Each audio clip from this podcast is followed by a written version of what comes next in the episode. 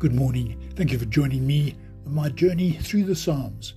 We continue in Psalm 119, and this is episode 11 Safety in the Law of the Lord. I hate those who are not completely loyal to you, but I love your law. You are my defender and protector. I put my hope in your promise. Go away from me, you sinful people. I will obey the commands of my God. Give me strength as you promised, and I shall live. Don't let me be disappointed in my hope. Hold me, and I will be safe. I will always pay attention to your commands. You reject everyone who disobeys your laws.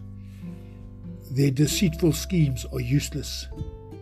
You treat all the wicked like rubbish, and so I love your instructions. Because of you, I am afraid. I'm filled with fear because of your judgments. Thank you for listening. Have a wonderful day.